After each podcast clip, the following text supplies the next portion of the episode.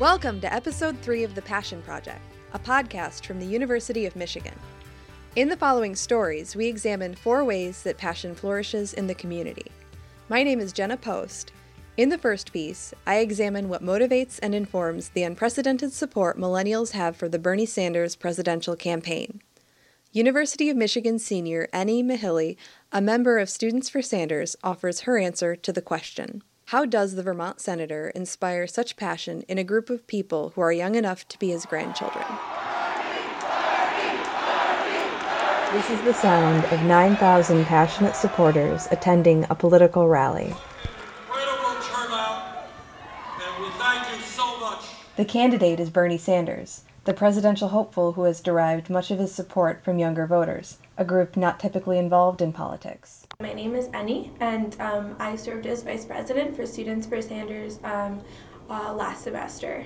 So, so why are you, as a young college student, so passionate about a 74 year old senator from Brooklyn? Yeah, yeah, that's a really good question. Um, I think that he just aligns with my views on all of the issues. And I think if there's anybody that's gonna fight for the little guy, um, you know, fight really important things like the big money in politics, fight for climate change, you know, fight for more um, social justice in terms of like racial inequalities and and for women i i think he's the person to do it. I think like his record demonstrates it and really his passion and his big ideas show that i think he could do it You are not going to stand aside while a handful of campaign contributors determine the future of America. You will be involved.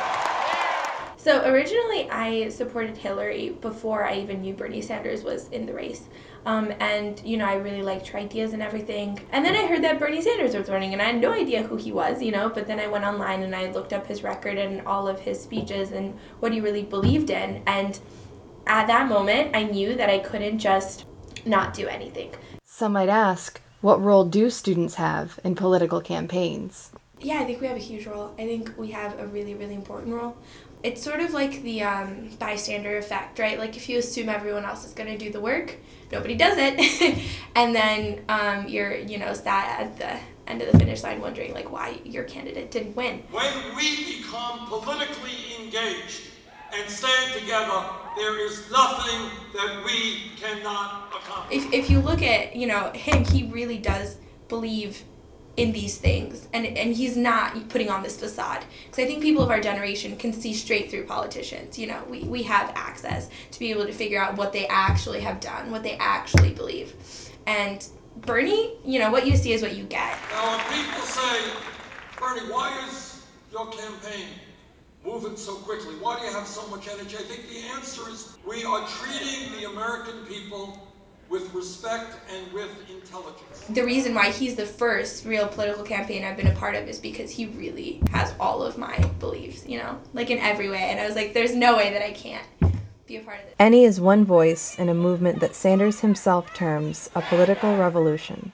Imagine being surrounded by more than 100,000 people, cheering and screaming for you as your team is about to defeat your rival. Now picture all of that changing in the last 10 seconds of the game. Game endings like the 2015 Michigan versus Michigan State game define the uncertainty within football. The matter of whose fault it was that caused this result is not important. Rather, how the team holds together, or what holds them together, is essential. My name is Madeline Faisal, and I'm going to go deeper into the community of Michigan football and the family aspect that holds them together, through thick and through thin. We want the Big Ten championship, and we're going to win it as a team. objective to beat Ohio State, we accomplished. Tell you something, no man is more important than the team. No coach is more important than the team. The team, the team, the team.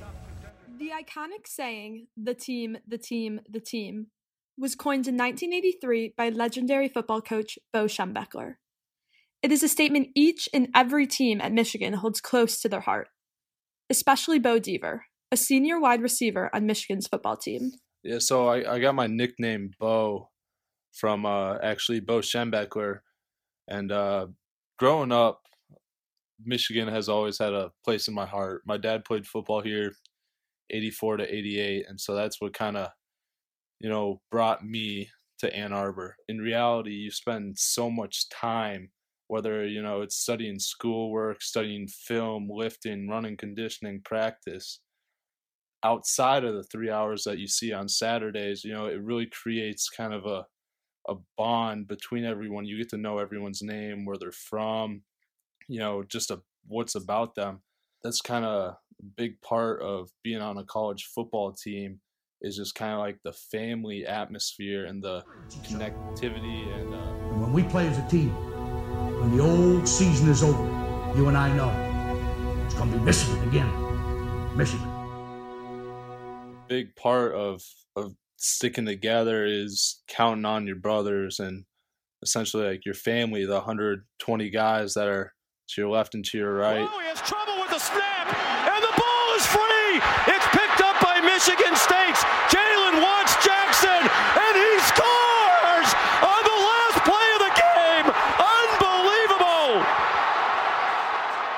Looking back on it, uh, you know, after the Michigan State loss this year, when uh, they won on the last play of the game, you know, a lot of people thought that you know the like oh this is a turning point for Michigan football. Like we're gonna lose a bunch more games, and you know we we all had a we had a team meeting that Sunday after the game, and you know we're kind of said like that's not how it's gonna go down. We stuck together, we worked harder, and we didn't want to let that happen.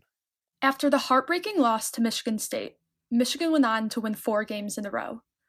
The team ended their 2015 season with a total of 10 wins and 3 losses. Michigan also defeated Florida in the Buffalo Wild Wings Citrus Bowl, ending their season on an even higher note. The 2015 Michigan football season will go down in history as a turning point for this team. Everything that has gone on in the past and through thick and thin, uh, my brothers and I will always have each other's backs. Marriage, defined by most, is reserved for people. But what about historical buildings? Buildings that won't change in the next hundred years because they haven't changed in the last hundred years. My name is Evan John Genrick, and this is the story about how two historic Ann Arbor co ops, housing over 50 college students altogether, this spring are getting married. The sound of clapping every night, Michigan Cooperative House. Coppers from two historically separate co ops share a home cooked meal. What's that like?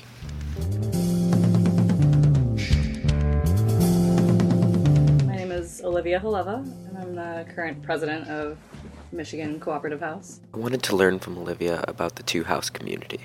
What is that like to eat dinner at Michigan? Having a, um, a dinner where you sit down, and you're really talking to the people that are around you is something that's really reminiscent of me being at home with my family. What's it like having members from both Mission Minis there? I don't really differentiate between the people that live in either house. It's everyone just feels like the same community. Come together.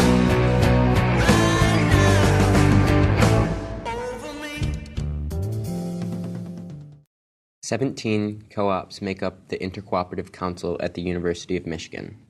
But this spring, 2016, that number will go down by one when Mission Minis join forces. But why now? Why not before? What makes Mission Minis culture now different than any other time? My name is Susan Kaya, and I originally started working for the ICC in 1989. Susan, you could say, is one of the chief historians of the ICC. So I wanted to know from her if she thought merging Mission Minis made sense. There's one thing that you need to know about the ICC first, and that will explain why there's a Mish Minis. It's going to be a very practical explanation. There are only 13 houses in the ICC currently that are uh, coded for group eating. That's the basis for the Mish Mini relationship. Um, Mish House was there first, and I think the organization had their eye on the house for a long time because it was a, would be a house right there. You know, they already had a boarding house. You just add more members to that boarding house, basically. So then it seems like combining Mission Minis not only makes sense, but it was inevitable. I mean, what's the hesitation? I think I and any of the members that live in either house would agree that it's already combined, essentially. There's no hesitation. I think the merger itself is more of a logistical thing. The two houses are already one community, they're already part of the same being. Come together. Evan Genrick, University of Michigan. From the community created by living in a co op, we now visit a group of Ann Arbor foodies united in their flair for gourmet fare. Known for their smoked provisions and unique mustards and pickles, the staff at Durham's Tracklements is a gem in the Kerrytown neighborhood. I'm Alex Nolan, and in this segment, I give you a taste of their passion. I'm T.R. Durham. I'm the owner of Durham's Tracklements in Kerrytown, uh, where we have just finished our 19th year in Ann Arbor. Hi, I'm Jamie Salm, and I am the maker of Mighty Mustards and Pickles here at Tracklements. Food has been a part of my entire life my first memories as a child are of food and cooking. It probably started out with a cooking merit badge in Boy Scouts, but um, it's just sort of a passion you kind of grow into or something you don't even think of as a passion, but something that you would hate to be torn away from after a while. And I knew that I wouldn't be making a whole lot of money. I wouldn't be, but that's not what I wanted. I wanted to speak my truth of my heart, of my love, of my passion, and food is there. As far as salmon, I would say that it's been more instructive in the way of how you might develop a passion. I don't think it was something that was discovered deep inside, but it came out of developing an interest in making something better than uh, what anybody else was doing that I was aware of. For me, making food and making food that isn't necessarily done on a, a large scale and trying new recipes is so exciting to me. What I love about it is that what I produce here is actually it's very simple and the recipes are not elaborate. I see it from start to finish. There aren't 20 hands coming in and adjusting my recipe and adjusting what I do. I see the product out from start to finish. And that's what TR really helps thrive. Discovering uh, a passion that is sort of a shared passion is being very fortunate. In uh,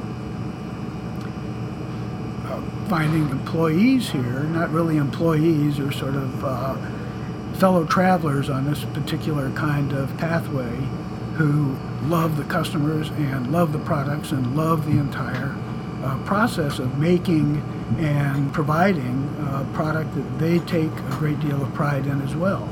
Food brings about such a different level of honesty and genuine sort of compassion and love out of people that when you talk about food on that a real raw level with people about how they cook at home or what they love to do or what they've experienced going out and in the world and in restaurants. And that's what I wanted to help foster. And the more I talked with people and was able to experiment on my own it was like I saw how this dry bean once you foster it with some some heat and some water and some love and that's like talking with people about food and about culture and recipes. How that bean goes from just little dry thing into a cassoulet. And to me that was that's been my life. Thank you for listening and tune in next week for episode 4 of the passion project